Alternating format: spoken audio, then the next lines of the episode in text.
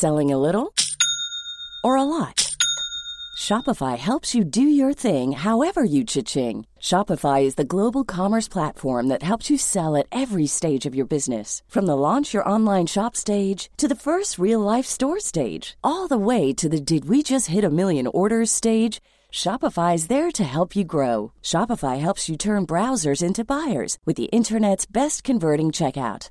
36% better on average compared to other leading commerce platforms because businesses that grow grow with Shopify. Get a $1 per month trial period at shopify.com/work. shopify.com/work.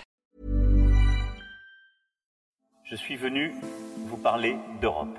Und es er ist ein er guter Tag für Europa. Europas rolle i verden bliver stadig vigtigere. We have our freedom in our hands. Du lytter til Altingets Europa-podcast, sponsoreret af 3F.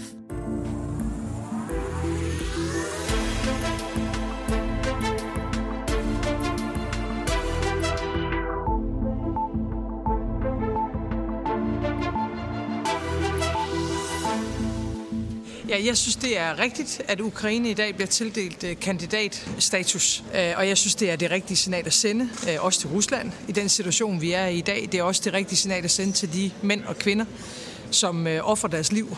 Ikke alene for Ukraines frihed, men også for vi andres frihed. Ja, statsministeren var glad for, at de europæiske ledere torsdag aften kunne blive enige om at give Ukraine og Moldova status som kandidater til en dag at forhandle om optagelse i EU. Når det er sagt, så skal man jo først blive medlem af den europæiske union på det tidspunkt, hvor man lever op til alle kriterier. Det kan vi ikke, og det må vi i mine øjne heller ikke gå på kompromis med. Det her betyder ikke, at Ukraine kommer ind i EU hverken i morgen eller i overmorgen, men det er alligevel en historisk beslutning, som Mette Frederiksen og de andre europæiske ledere har taget lige her før sommerferien. Hvorfor har de gjort det? Hvorfor har det skabt ballade på Balkan? Og hvad betyder det for den videre udvikling af den europæiske union? Velkommen til afslutningen på denne uges europæiske topmøde, og velkommen til den sidste udgave af Altingets europæiske podcast i den her sæson. Mit navn er Thomas Lauritsen.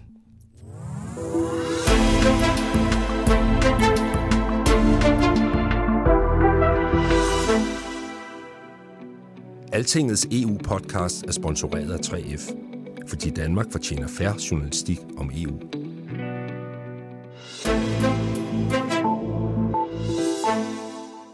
The Ukrainians are fighting and dying for the values that we speak about uh, in Europe, and it's very important that uh, we take this decision and support both uh, Ukraine and Moldova. Især lederne fra Danmarks baltiske nabolande er virkelig glade for, at det krigsramte Ukraine nu er kommet ind i EU's venteværelse. Her var det Letlands regeringsleder Christianis Karins, vi hørte først. Også regeringschefen fra Estland, Kaja Kallas hedder hun, hun understreger betydningen af at give ukrainerne håb lige nu. Well, first of all, I think uh, it's very important to give uh, people hope, uh, hope of the European perspective. Uh, I mean, we know this from our own history that there is a certain uh, opportunity window, a certain political time when everybody is joining hands and ready to do the necessary reforms. And we clearly see this right now in Ukraine. Med mig her i dag i det, vi lige i dagens anledning kan kalde vores topmødestudie, har jeg Altingets EU-redaktør Rikke Albrechtsen, som i det seneste døgns tid har dækket det her topmøde sammen med mig. Hej med dig, Rikke. Hej, Thomas. Rikke, vi skal snakke lidt om de mere langsigtede perspektiver og mulige problemer i den her beslutning om at give kandidatstatus til både Moldova og Ukraine. Men det er jo klart, det er meget store og meget fattige Ukraines kandidatur, der er det vigtigste. Først vil jeg lige spørge dig, hvad sker der så egentlig nu? Jamen, der sker faktisk ikke ret meget.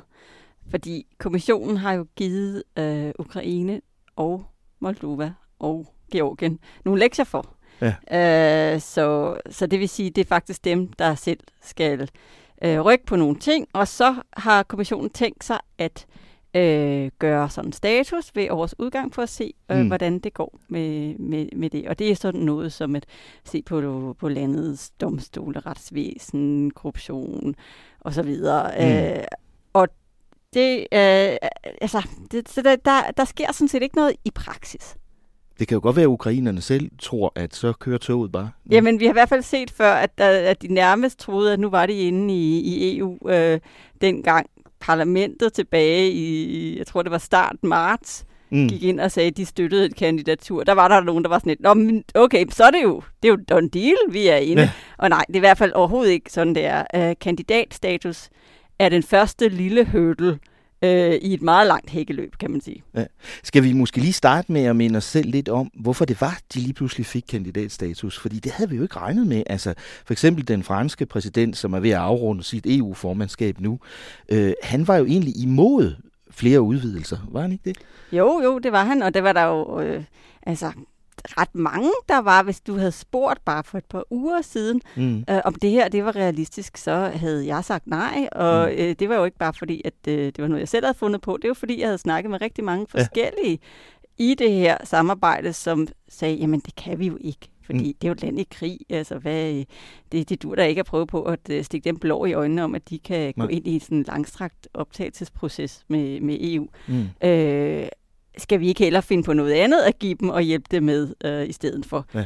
Så havde man så til gengæld også en ret stor andel af lande, der mente, at det var simpelthen så vigtigt at sende dem et tydeligt signal om, at man støttede dem, og at man gav dem et europæisk øh, perspektiv. Og så var det, det kom til at handle om, jamen altså i princippet, er du for eller imod Putin mm. ja. på mange måder. Ikke? Så... Og det, der jo blev afgørende, det var, altså, at lederne fra de to største EU-lande, øh, altså Macron, som vi talte om, og så øh, den tyske kansler Olaf Scholz, de ændrede mening lige i sidste øjeblik. Hvad, hvad, hvad fik dem til at gøre det? Jamen altså, jeg tror, det var et voksende pres, ikke mindst fra øh, den ukrainske præsident øh, Volodymyr Zelensky selv, mm. som jo simpelthen har øh, gjort det her til et, øh, et, et spørgsmål for eller mod mm. ham og Ukraine og, og så videre. Øh, og der, det har virkelig været øh, et meget, meget tydeligt ønske fra ham. Mm. Øh, og han har plæderet enkeltvis med alle ledere. Øh, og så samtidig lige præcis Scholz og, og Macron har jo haft en ret sådan svag hjemmeposition på ja. det her øh, spørgsmål, og også i EU-kredsen egentlig, de er ikke rigtig blevet set som om, at de var 100 procent mm. På Ukraines side, kan man vel ja. sige ja. lidt groft sagt. Altså, Tyskland har virkelig fået, øh, fået på puklen over at være for langsom med at levere våben, ja. og bare generelt, at, at Scholz han simpelthen ikke var, altså, han var ikke hurtig nok til at sige, okay, også det med energien, det er nok også et problem, og så videre. Så han har bare haft et virkelig hård, en virkelig hård tid derhjemme. Det var og også, han, hans egen koalitionspartner, de grønne, har pr- virkelig presset på for, at Tyskland skulle være mere markant i den her sag. Samtidig med, at der har været kur på tråden øh, til Kiev, hvor det har virket, som om han ikke rigtig var velkommen. Ja. og øh, så der, på en eller anden måde tror jeg, at han skulle ud af det der. Øh, mm. med, et, med et eller andet. Han, skulle, ja. han blev nødt til at have et eller andet at give dem.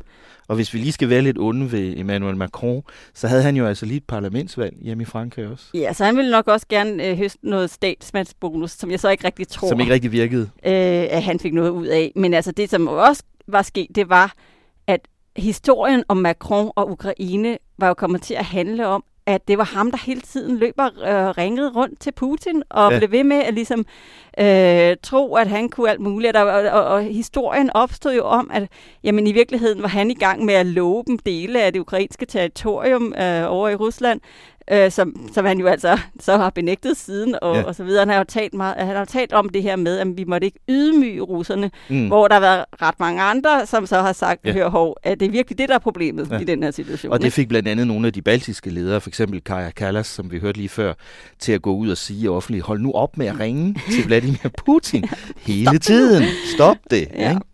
Rikke, der, der er jo mange, selvfølgelig mange fine og rigtige intentioner i den her beslutning om at gøre Ukraine til, til kandidat lige nu. Men det er altså også en beslutning, der råder op i nogle bekymringer og frustrationer, og som også under det her topmøde har sat fokus på problemer i andre af EU's nabolande. Prøv bare at høre her, hvad Albaniens regeringsleder siger. The reason is the crooked spirit of the enlargement. It's totally crooked spirit.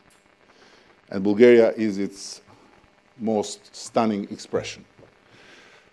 Uh, this, the enlargement spirit has gone from a shared vision of an entire community to the kidnapping vehicle of individual member states.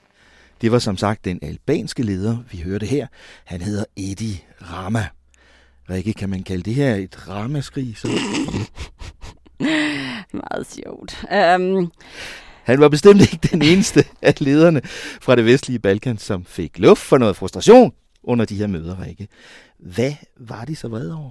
Jamen, der, det var nok bare en virkelig uheldig altså, timings sammenfald, kan man sige.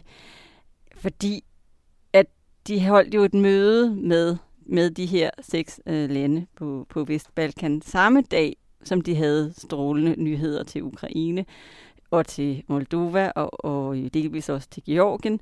Men de havde intet at levere Nej. til de seks lande, der har hængt i periferien af det her samarbejde, jo altså nogle af dem siden nullerne. Mm, øh, mange år. Og det vil sige, at det bare føltes som en udstilling af det her, altså dobbeltspil kan man måske kalde det, man, man, man er gang i fra, fra EU's side, hvor man på den ene side siger, vi åbner døren, kom indenfor, ja. men så kommer de bare ikke længere ind til venteværelset. Ikke? Ja. Nu hørte vi jo øh, den albanske leder her øh, skælde ud på især Bulgarien. Hvad, hvad er problemet der? Jamen, det handler jo om, at de seneste to år har Bulgarien blokeret for, at Nordmakedonien kan starte optagelsesforhandlinger. Og nu skal vi lige bare øh, huske på, at inden de blokerede, så blokerede grækerne ja. i Altså mange år. et årti og Det var jo den her famøse navnestrid, vi, øh, vi har talt om mange gange, at grækerne ikke vil finde sig i, at det hed Makedonien. For, præcis. Fordi, fordi de det er en region i Grækenland. Ja, ja. og så ja. de vil have en, en navneændring, og det var jo også sådan, at de også blokerede for, at, øh, at makedonerne kunne komme ind i NATO. Og, altså så, men da man endelig fik løst det, og man virkelig troede, okay, nu kan vi godt faktisk tage et, øh, et skridt og begynde øh, optagelsesforhandlinger med det her land, som altså har været kandidat siden 2005, 17 år, ikke? Mm. Øhm, så var det, at Bulgarien pludselig kom i tanke om, at de faktisk øh, havde nogle problemer, som er sådan lidt svære at forstå for alle os, der ikke er mm. bulgarer. Fordi det er noget med, at de synes ikke, makedonsk er et rigtigt sprog. De synes, det er en dialekt af bulgarsk. Samtidig med, så vil de gerne have nogle forsikringer øh, om, at øh, Nordmakedonien ikke gik rundt og havde sådan nogle planer om at indtage noget af deres territorie. De vil også gerne have, at de skrev lidt om i deres historiebøger, øh, fordi de har jo altså en del historie dernede og har været en del af hinandens lande, og er meget mm. altså, øh, beslægtet. Er lidt ligesom, hvis vi sagde til Norge, vi vil gerne have, at de skrev ind i deres grundlov, at norsk ikke er dansk. Ja, det var... Det, det, det, det, eller at det ikke er norsk, men en slags dansk. Ja, eller de, sådan noget. så det, det de vil det, der var sådan lidt svært at finde ud af, det var, jamen, hvad havde de egentlig tænkt sig, at, øh, at Nordmakedonien skulle gøre ved det? Og, og der har det franske EU-formandskab så forsøgt at, at male i den her sag i, øh, i et godt stykke tid nu, og har netop fundet frem til en eller anden løsning, hvor man skriver noget ind i øh, den nordmakedonske forfatning, om, at man da anerkender mindretal, der også taler bulgarsk. Eller, altså, øh, så lad mig lige forstå det her, Rikke. Først så, så måtte Makedonien ikke hedde Makedonien. Så ændrede de navn til Nordmakedonien. Nu må de så ikke tale makedonsk. Øh, altså, øh, de, må, de skal i hvert fald anerkende, at bulgarerne har et sprog, der hedder bulgarsk, og at de ikke tvinger bulgarerne på noget tidspunkt til at anerkende, at de taler noget andet, som hedder makedonsk. Jeg kan godt forstå, at de bliver lidt frustrerede, de mennesker. Ja, det er sådan lidt, okay, hvor mange hurdles skal vi egentlig mm. hoppe over? De fandt jo så ikke en løsning på, på topmødet her, men det virker som om, der måske er en løsning på vej ja. i øjeblikket. Ja, det var lidt interessant, fordi, øh, og også måske egentlig lidt synd, fordi det netop fik det her topmøde til at... Øh, ja, virke virkelig, virkelig sådan impotent og, øh, og som lidt af en, øh, en, en skandaleforestilling, fordi at, at vi havde de her enormt sure ja. øh, Balkanlande øh, sat op imod nogle meget glade ukrainere. Det, det ja. var bare lidt en uheldig Det var situation. lidt ærgerligt, ja. Fordi netop klip til, at næste dag, så lykkedes det faktisk at øh, få det bulgarske parlament til at vedtage. Mm. Altså øh, i dag, her mens vi taler præcis, fredag, ikke? Og det var i går, de skiltes på topmødet. Ja, tidligere ja. I, i dag. Øh,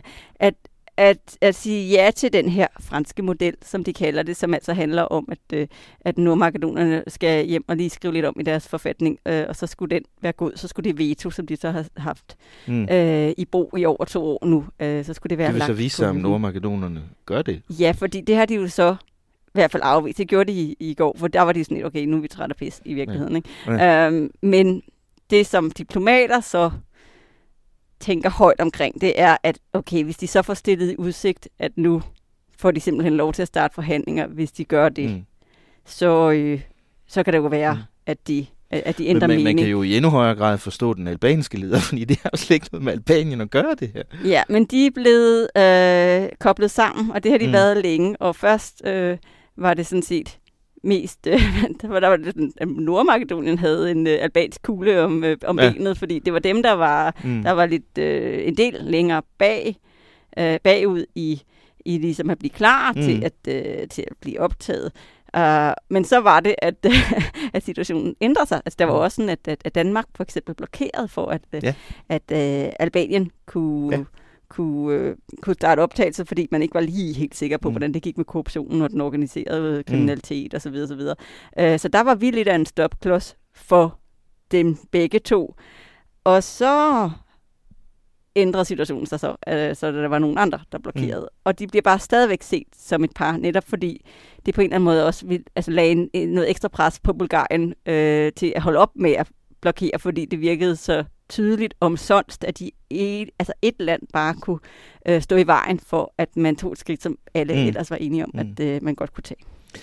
Det her var jo øh, på sådan et særligt møde for de seks Balkanlande øh, med de europæiske ledere, inden det egentlige EU-topmøde gik i gang i går.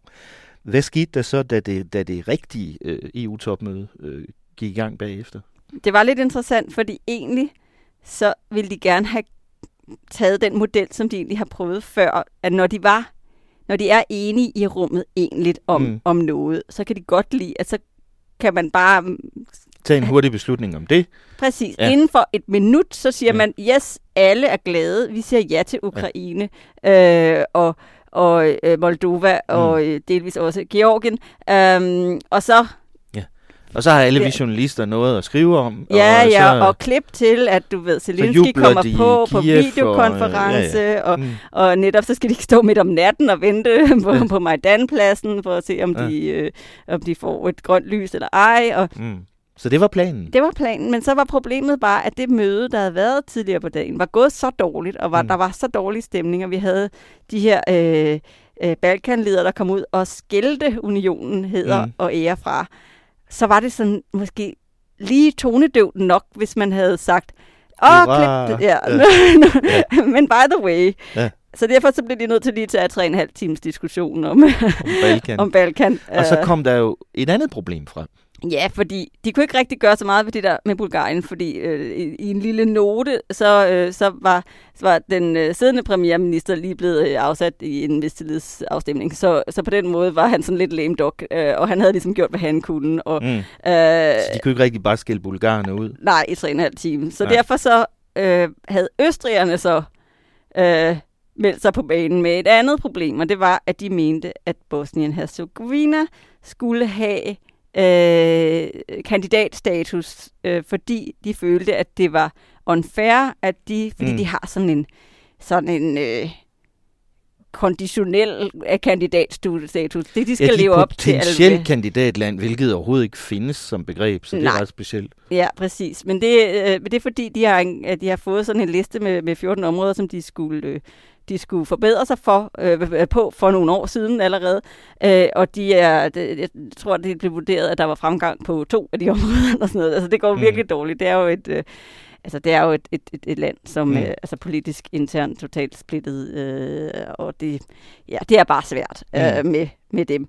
Og, men der mente, øh, der mente østrigerne, altså, at hvis man kunne tage symbolske beslutninger omkring et land i krig, mm. så kunne man vel også på Bosnien, for ja. lige, du ved, give og dem... vise dem øh, noget ja, godt også. Ja. Præcis. Øh, men det var der altså bare ikke lige stemning for, og det skal også så lige sige, så det er bare ikke, det er ikke sådan en beslutning, man bare træffer, øh, uden at gjort noget fodarbejde først. Altså, så skulle der have været en analyse fra kommissionen, mm. eller altså, man, ligesom man har gjort med Ukraine og Moldova og Georgien, der ligger altså nogle, nogle øh, rapporter der, der siger i detaljer, okay, det er sådan her, det er her, den ligger lige nu, og så videre, så videre. Det er ikke noget mm. med, at de bare var sådan, åh, nå, vi vejer lige stemning på, på mødet, og så træffer vi nogle beslutninger.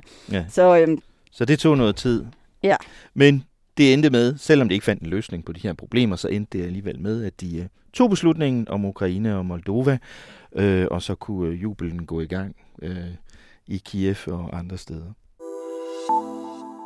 Rikke Albrechtsen, lad os lige vende tilbage til det, vi talte om tidligere med, at Frankrigs præsident og en del andre ledere egentlig slet ikke ønsker flere store udvidelser af samarbejdet lige forløbig. Hvorfor egentlig ikke? det er jo nok, fordi vi har det svært nok med, med dem, vi allerede har i klubben. Kan det kan man, man sige, ja.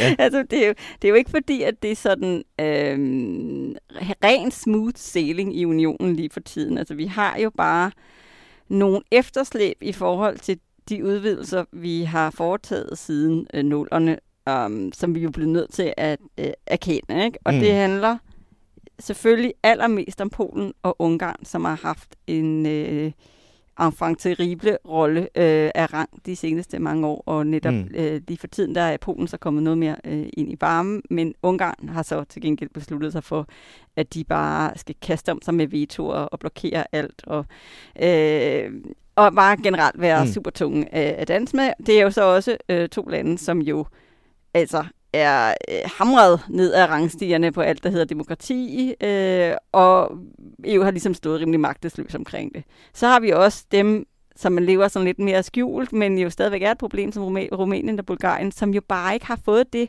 løft, man måske havde håbet på, efter de kom ind i, i EU. Mm. De er ikke øh, blevet sådan korruptionsfri øh, mønsterlande uden organiseret øh, kriminalitet mm. osv. Øh, de er heller ikke blevet stenrige, kan man sige, altså at få den, den der, det der økonomiske øh, skub opad, som vi har set med mange andre, altså Irland mm. for eksempel, Portugal, øh, altså man har set nogen, der mm. virkelig, hvor, altså, hvor det der med at komme ind i unionen, bare virkelig gav dem et kæmpe skub, øh, skub. også Polen for den sags skyld. Ikke? Ja. Øhm, men, så det vil sige, okay, det er ikke, øh, det er ikke sådan en vidunderpæle, det der med bare at udvide. Og der er det så, at de lande, der virkelig gerne vil mere EU, altså have et endnu tættere politisk samarbejde i unionen, som for eksempel Frankrig og Tyskland, de tænker, jamen hvis vi bare udvider endnu mere, så kan vi jo slet ikke blive enige om nogen som helst ting.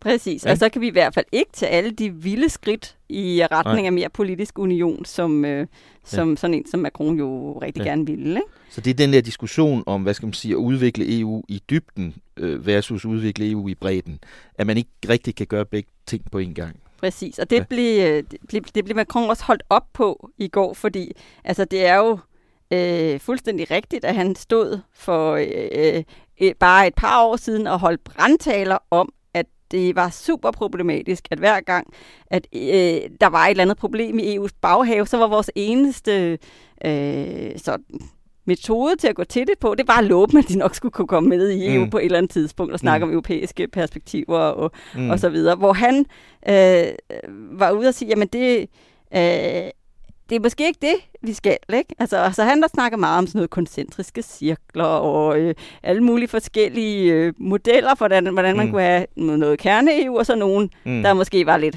længere væk fra kernen. Mm.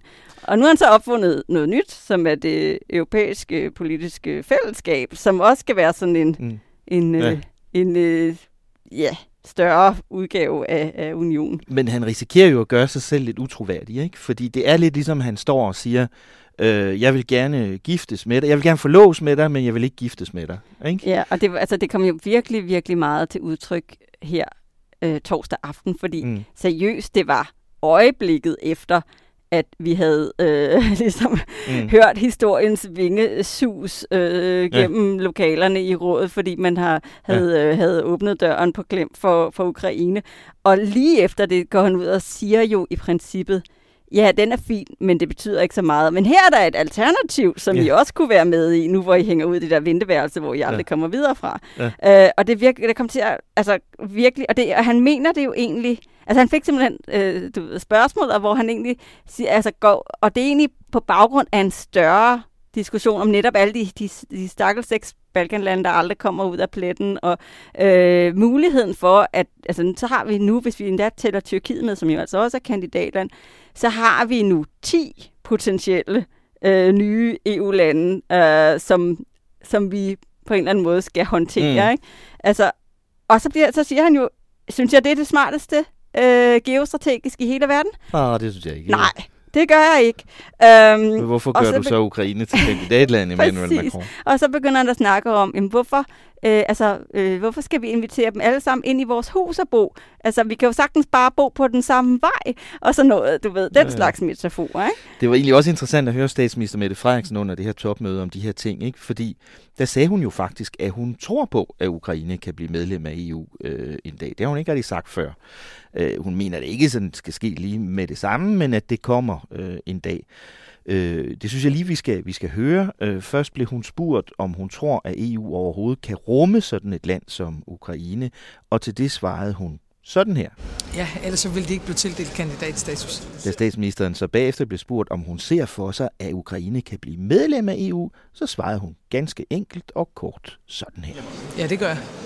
Rikke, det virker som om, at Mette Frederiksen har besluttet sig for at gå all in på videre udvidelse nu. Hvorfor tror du, at hun gør det?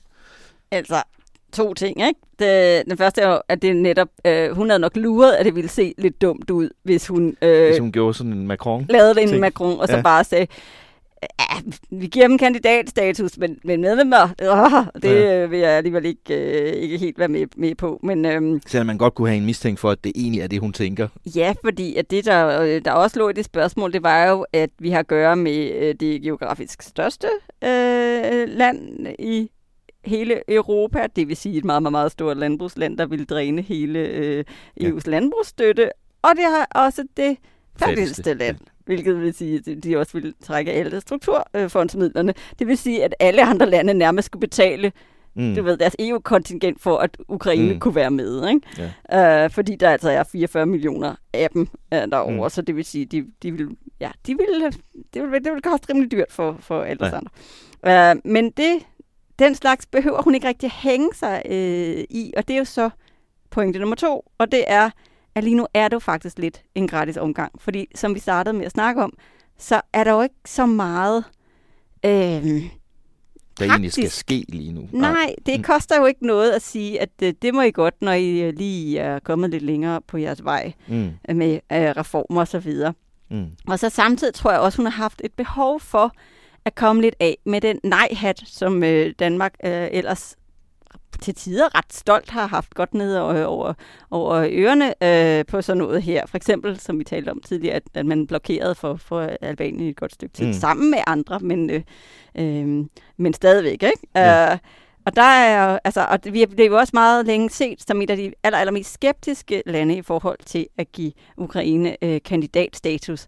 Vi vil meget, meget gerne støtte dem på nærmest alle andre måder. Vi vil bare helst ikke sådan mm sige til dem, det er det eneste øh, lyksaliggørende, at de kommer med Nej. i klubben. Ikke? Men når så Frankrig og Tyskland øh, pludselig skiftede holdning ikke og, og hoppede på øh, den her beslutning, så kunne øh, Danmark jo lige så godt gå med, fordi så stod det klart, at det var det, der ville blive Ja, vi vil, altså, vi vil på ingen måde Nej. stå i en situation, hvor vi stod alene tilbage øh, og sagde, for øvrigt mener vi, at det vil være Nej. fjollet. Nej. Altså, slet ikke. Det vil ikke ske. Øh, Rikke, du nævnte de ting, Macron øh, sagde øh, om, at at man måske skal lave sådan et bredere europæisk samarbejde, som folk, som andre lande kan være med i, uden nødvendigvis at skulle blive medlemmer af EU en dag. Øh, hvad, hvad, hvad blev der egentlig besluttet om det? Fordi det var der jo en diskussion om på det her topmøde også. Jamen, den lå jo lige, øh, lige efter. Det var faktisk en lidt mærkelig timing på sådan en dag, hvor man først netop har et møde med alle sine, øh, sine potentielle kandidater. Og så bagefter giver man til at diskutere, hvordan man kan undgå, at de skal ind i EU. Ja, øh, eller i hvert fald, om der ikke lige var en alternativ løsning også. Ikke? Ja. Men, øh, men det har han jo ligesom øh, insisteret på, øh, at man skal tale om det her europæiske politiske fællesskab, eller Wider Europe, som også har været det, mm. som har været, øh, ja. været hatten, øh, samlehatten for det, øh, for det der punkt. Ikke? Og øh, det, han foreslår, er jo et bredere samarbejde end, øh, som et lande, som ikke er med i EU. Og det, som man nåede frem til, og det var faktisk lidt overrasket over, at man blev så konkret, det er, at man siger, ja, sådan lidt laver vi. Vi har bare ikke helt besluttet, hvad det er for net. Men vi skal have et møde, og det bliver den 6. 7. oktober, og det bliver i Prag. Uh, det er fordi, at uh, okay. det er Tjekkiet, der, der Nå ja. overtager EU-formandskabet Ja. Mm. her uh, lige om lidt, 1. juli. Det taler Øh, vi lidt mere om lidt senere. Yes. Ja. Men øh, hvilke lande, der skal være sådan input til det her, og hvad det er, det skal handle om og sådan noget, det svæver ret meget hen øh, i det uvisse. Men altså, der er måske nok to modeller. Der er ligesom den ene model, der hedder, vi arbejder med landene, der er i venteværelse. Det vil sige lande, der faktisk har lyst til at være med i EU. Mm. Mm-hmm. Øh, og så kan vi snakke om jamen, altså alle mulige sikkerhedspolitik, men også øh, bare sådan noget som øh, energisamarbejde, fri bevægelighed, visa-liberaliseringer, øh, sådan, nogle, sådan noget, mm. altså du ved, som reelt også er en lille smule EU-forberedende. Men så kunne man også have en anden model, som var, øh, at man måske havde sådan lidt bredere forum, som også øh, inddrog alle dem, som egentlig øh, godt vil være venner med os, men ikke nødvendigvis vil være med i klubben, mm. sådan at det også øh, angik sådan nogle lande som Storbritannien, som vi jo sådan set godt vil have tættere på, hvis de nogensinde gider lege med os igen. Mm.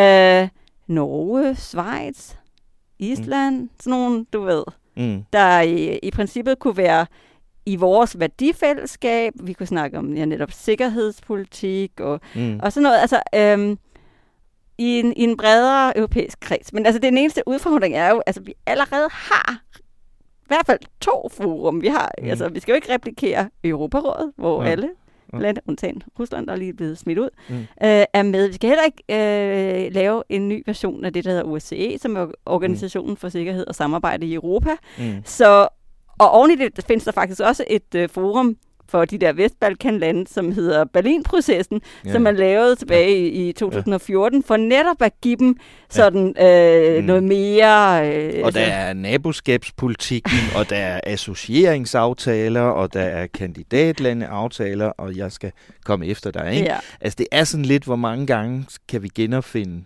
det Mhm. her, ikke? Ja. Og jeg kan altså tydeligt huske, det er ikke første gang, Frankrig opfinder sådan en, en ny øh, ekstra ring til det europæiske samarbejde. For, for en 10-12 år siden, øh, tror jeg også, det var Frankrig, der foreslog, at så kunne man jo lave det, og så kunne Tyrkiet jo være der. Mhm. Hvor til Tyrkiet sagde, nej, nej, Ja. det er ikke det, vi er interesseret i. Vi forhandler om at blive optaget i EU, ikke? Ja, ja. Så, det så, store spørgsmål er også, må Tyrkiet være med i, i den Ja. her nye klub eller ej? Ja. Det har man heller ikke taget stilling til, ikke?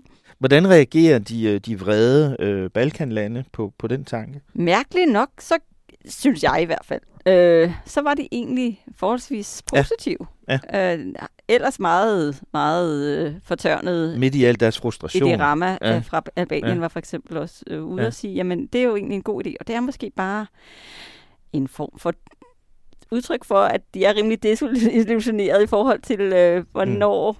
de Ja. ja. egentlig kunne blive medlemmer, og så må man måske tænke øh, lidt anderledes. Der er også nogen, der siger, at måske har han ikke altså, så har de bare ikke så meget lyst til at gå ud og gå i direkte konflikt med den franske præsident, som jo kan stille sig i vejen for, for rigtig mange ting på deres øh, vej til kandidatur. Så det kunne ja. også være en, en, løsning, en mulighed, ikke? Jo. Men, øh, men egentlig, der var ikke, jeg, jeg synes ikke, jeg hørte nogen, der sagde, ej, kraftedeme, det vil vi ikke. Det Mm. der, det må være, altså det der, øh, du ved, EU-medlemskab light, hvor vi kan sidde Mm. mm. til vores dages ende, det, øh, det var da en forfærdelig idé. Ja. Så det er en diskussion, der går i gang nu.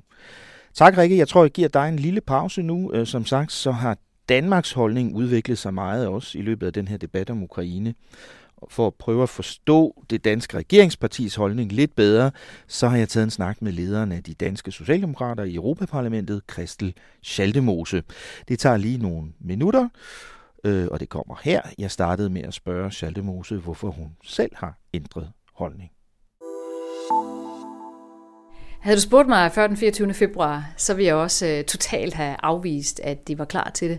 Men øh, verden er forandret, og det så vi også. Øh, det er også derfor, vi har stemt med forsvarsforbeholdet. Verden er forandret, og lige nu i den her krig, vi er i, så kan det faktisk være med til at give øh, ukrainerne et håb øh, om en bedre fremtid øh, på den anden side af krigen. Så, så det er en anden situation, øh, men det ændrer ikke ved, at ukrainerne og Moldova og hvem der må komme sidenhen, ikke kan komme ind og blive medlem af EU, med mindre de overholder de regler, der skal til. Og det gør de ikke på nuværende tidspunkt.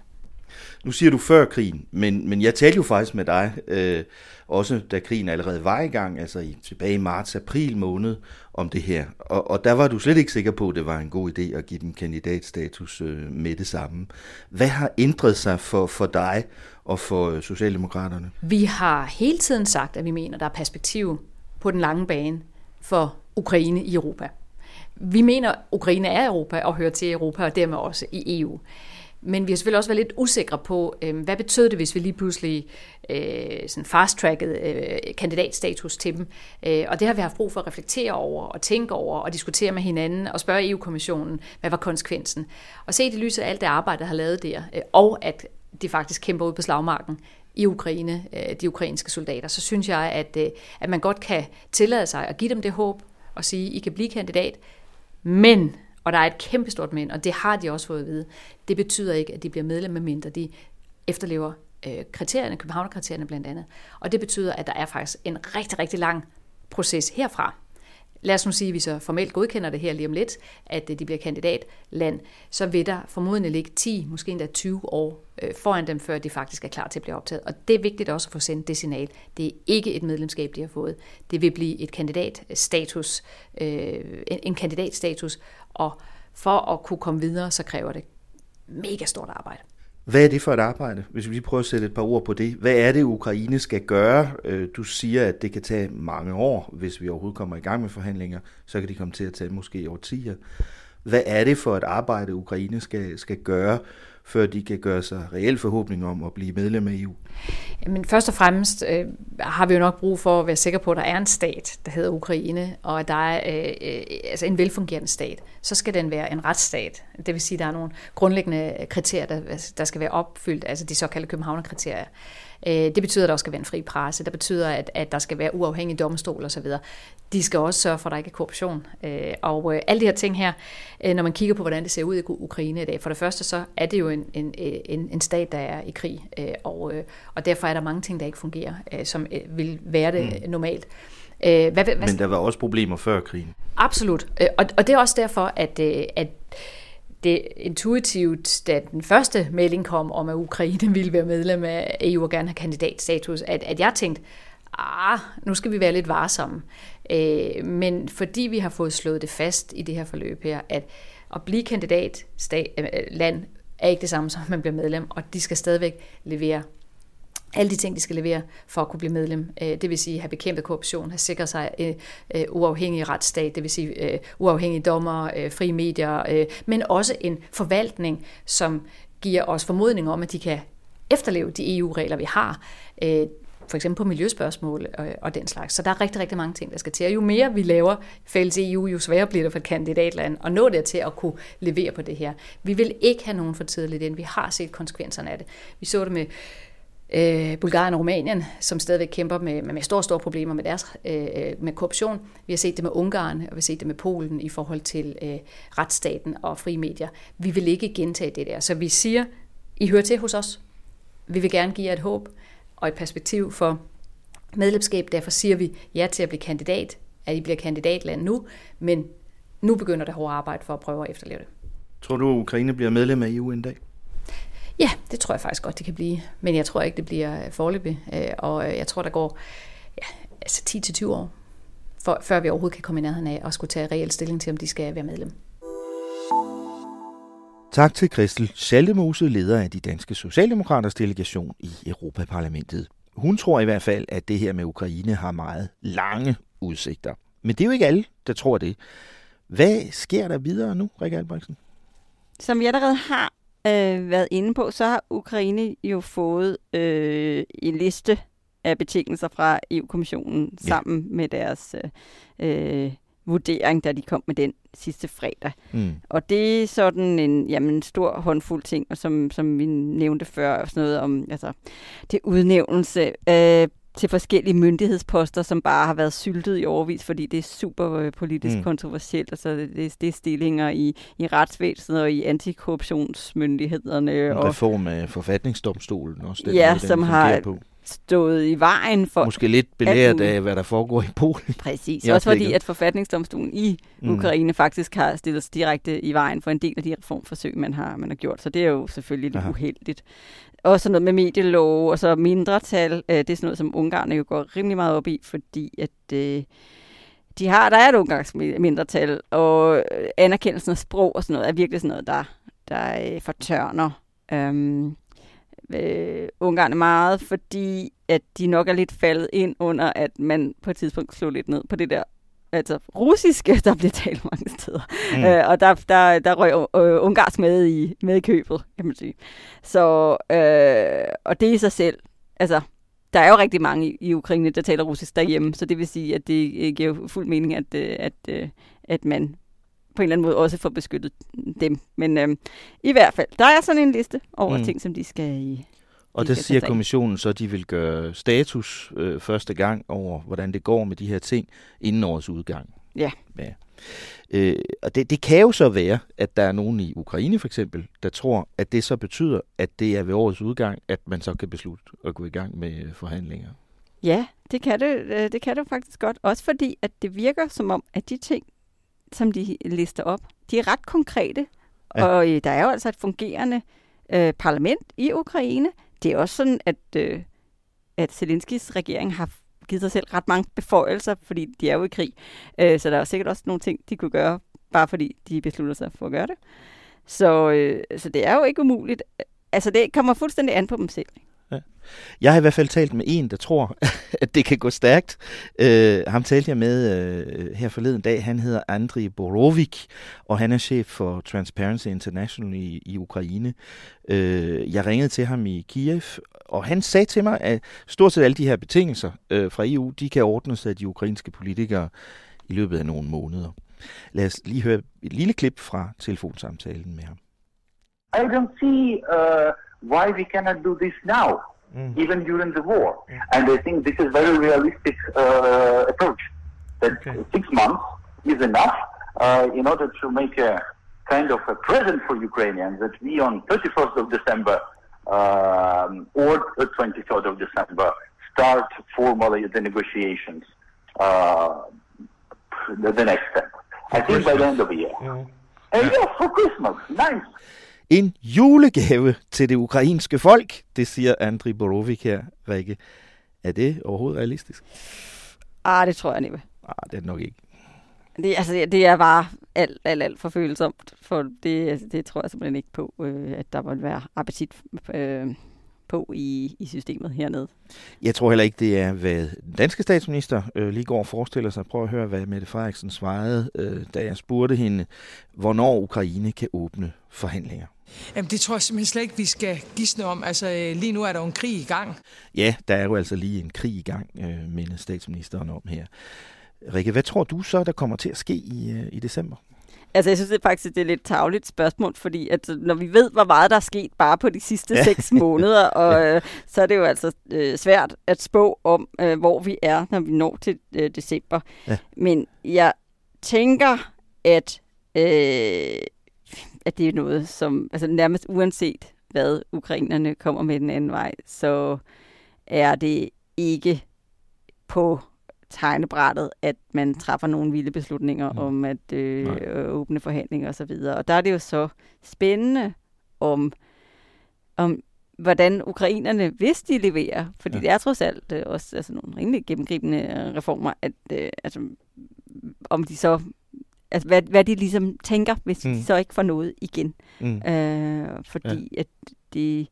Så, så, så er der pludselig ikke så meget i det her Nej. længere. Ikke? Så det, der så, kunne også godt blive en ny svær diskussion mellem EU's medlemslande, fordi det kan jo være, at, at de baltiske lande og Polen og andre siger, jamen prøv lige at se, de har jo gjort det, der står på listen.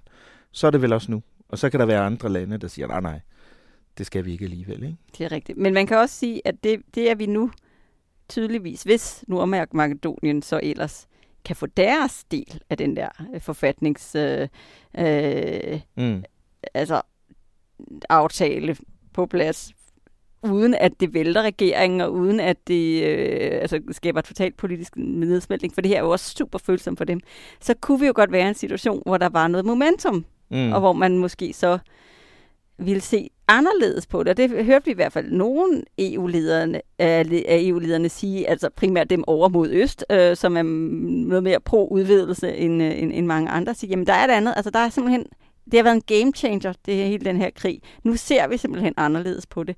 Så på den måde, så vil jeg på den anden side heller ikke udelukke det. Men altså, jeg synes bare, at på vores egen statsminister, der virker det mere som om, at hun tænker øh, rigtig mange år øh, ude i fremtiden, og ikke så meget til jul.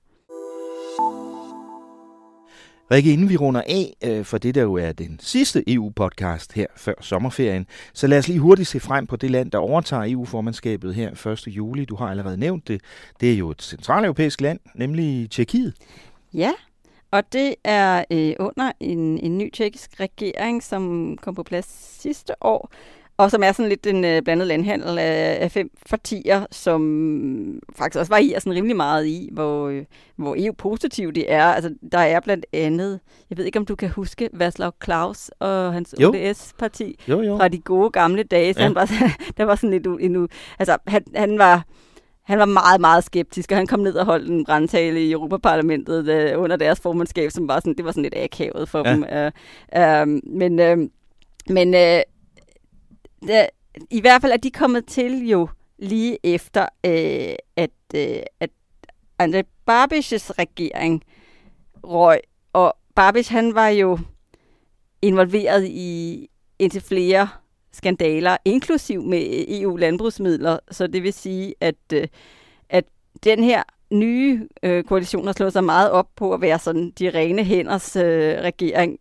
Men så er der bare desværre lige kommet sådan en skandale ind, øh, ind fra siden om, øh, om, om noget, noget, noget udbudshalløj, øh, hvor, øh, hvor en af deres ledende politikere simpelthen har været øh, totalt fedtet ind i sådan en eller anden form for mafiøs øh, no. øh, virksomhed der, Altså det, ser, det er bare ikke så rart. Det er ikke et, øh, det er ikke et godt udgangspunkt at, øh, at skulle, skulle komme til EU og præsentere sig på. Men altså, det, når det er sagt, så tror jeg, at det virker som om, at det, at det er et formandskab, som, øh, som jo gerne vil gøre det godt, som alle formandskaber jo gerne vil, øh, vil gøre, og det er jo også... Det er, en, det er jo en regering, der gerne vil EU.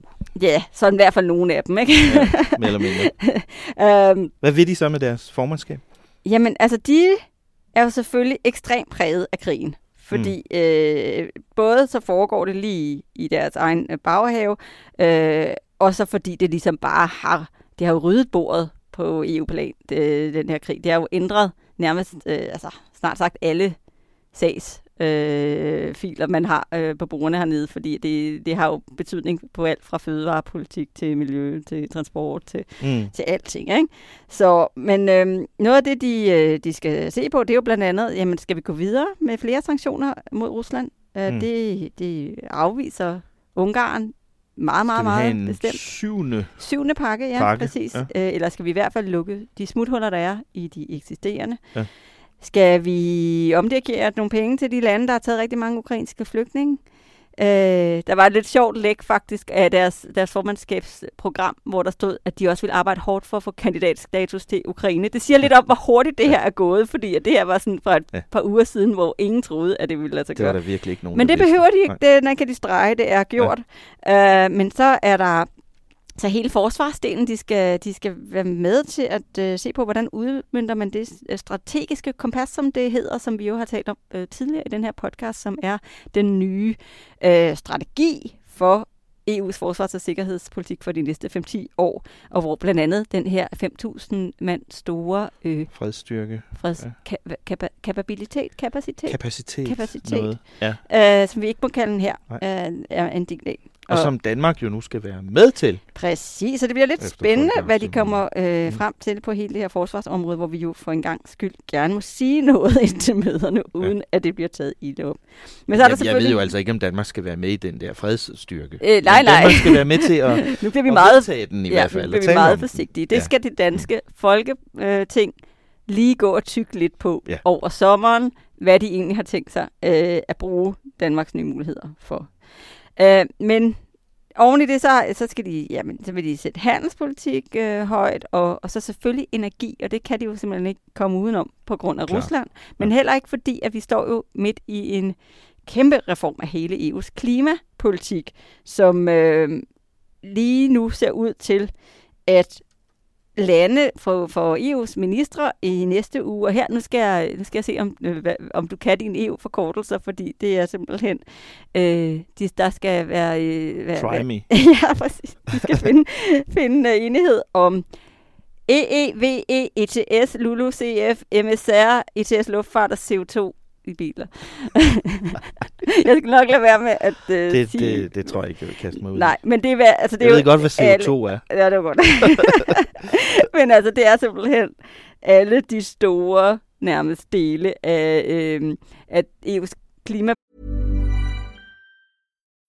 When you need mealtime inspiration, it's worth shopping Kroger, where you'll find over 30,000 mouthwatering choices that excite your inner foodie. And no matter what tasty choice you make, you'll enjoy our everyday low prices, plus extra ways to save, like digital coupons worth over $600 each week. You can also save up to $1 off per gallon at the pump with fuel points. More savings and more inspiring flavors make shopping Kroger worth it every time. Kroger, fresh for everyone. Fuel restrictions apply. Politik, som skal opdateres for, at vi kan nå de opskruede klimamål, som vi har lavet for 2030, øh, for at kunne, kunne nå til klimaneutralitet i 2050. Og hvis ministerne lykkes med at øh, lukke alle de her forskellige aftaler på, det er så energieffektivitet, vedvarende energi, kvotehandelssystem osv., osv., så er det jo altså op til tjekkerne at begynde at forhandle med Europaparlamentet mm. øh, her inden for det næste halvår. Og hvad siger du, er det et ministermøde i, i, i næste uge? Det er ikke bare et, men flere ministermøder. I Luxembourg øh, ja. i næste uge.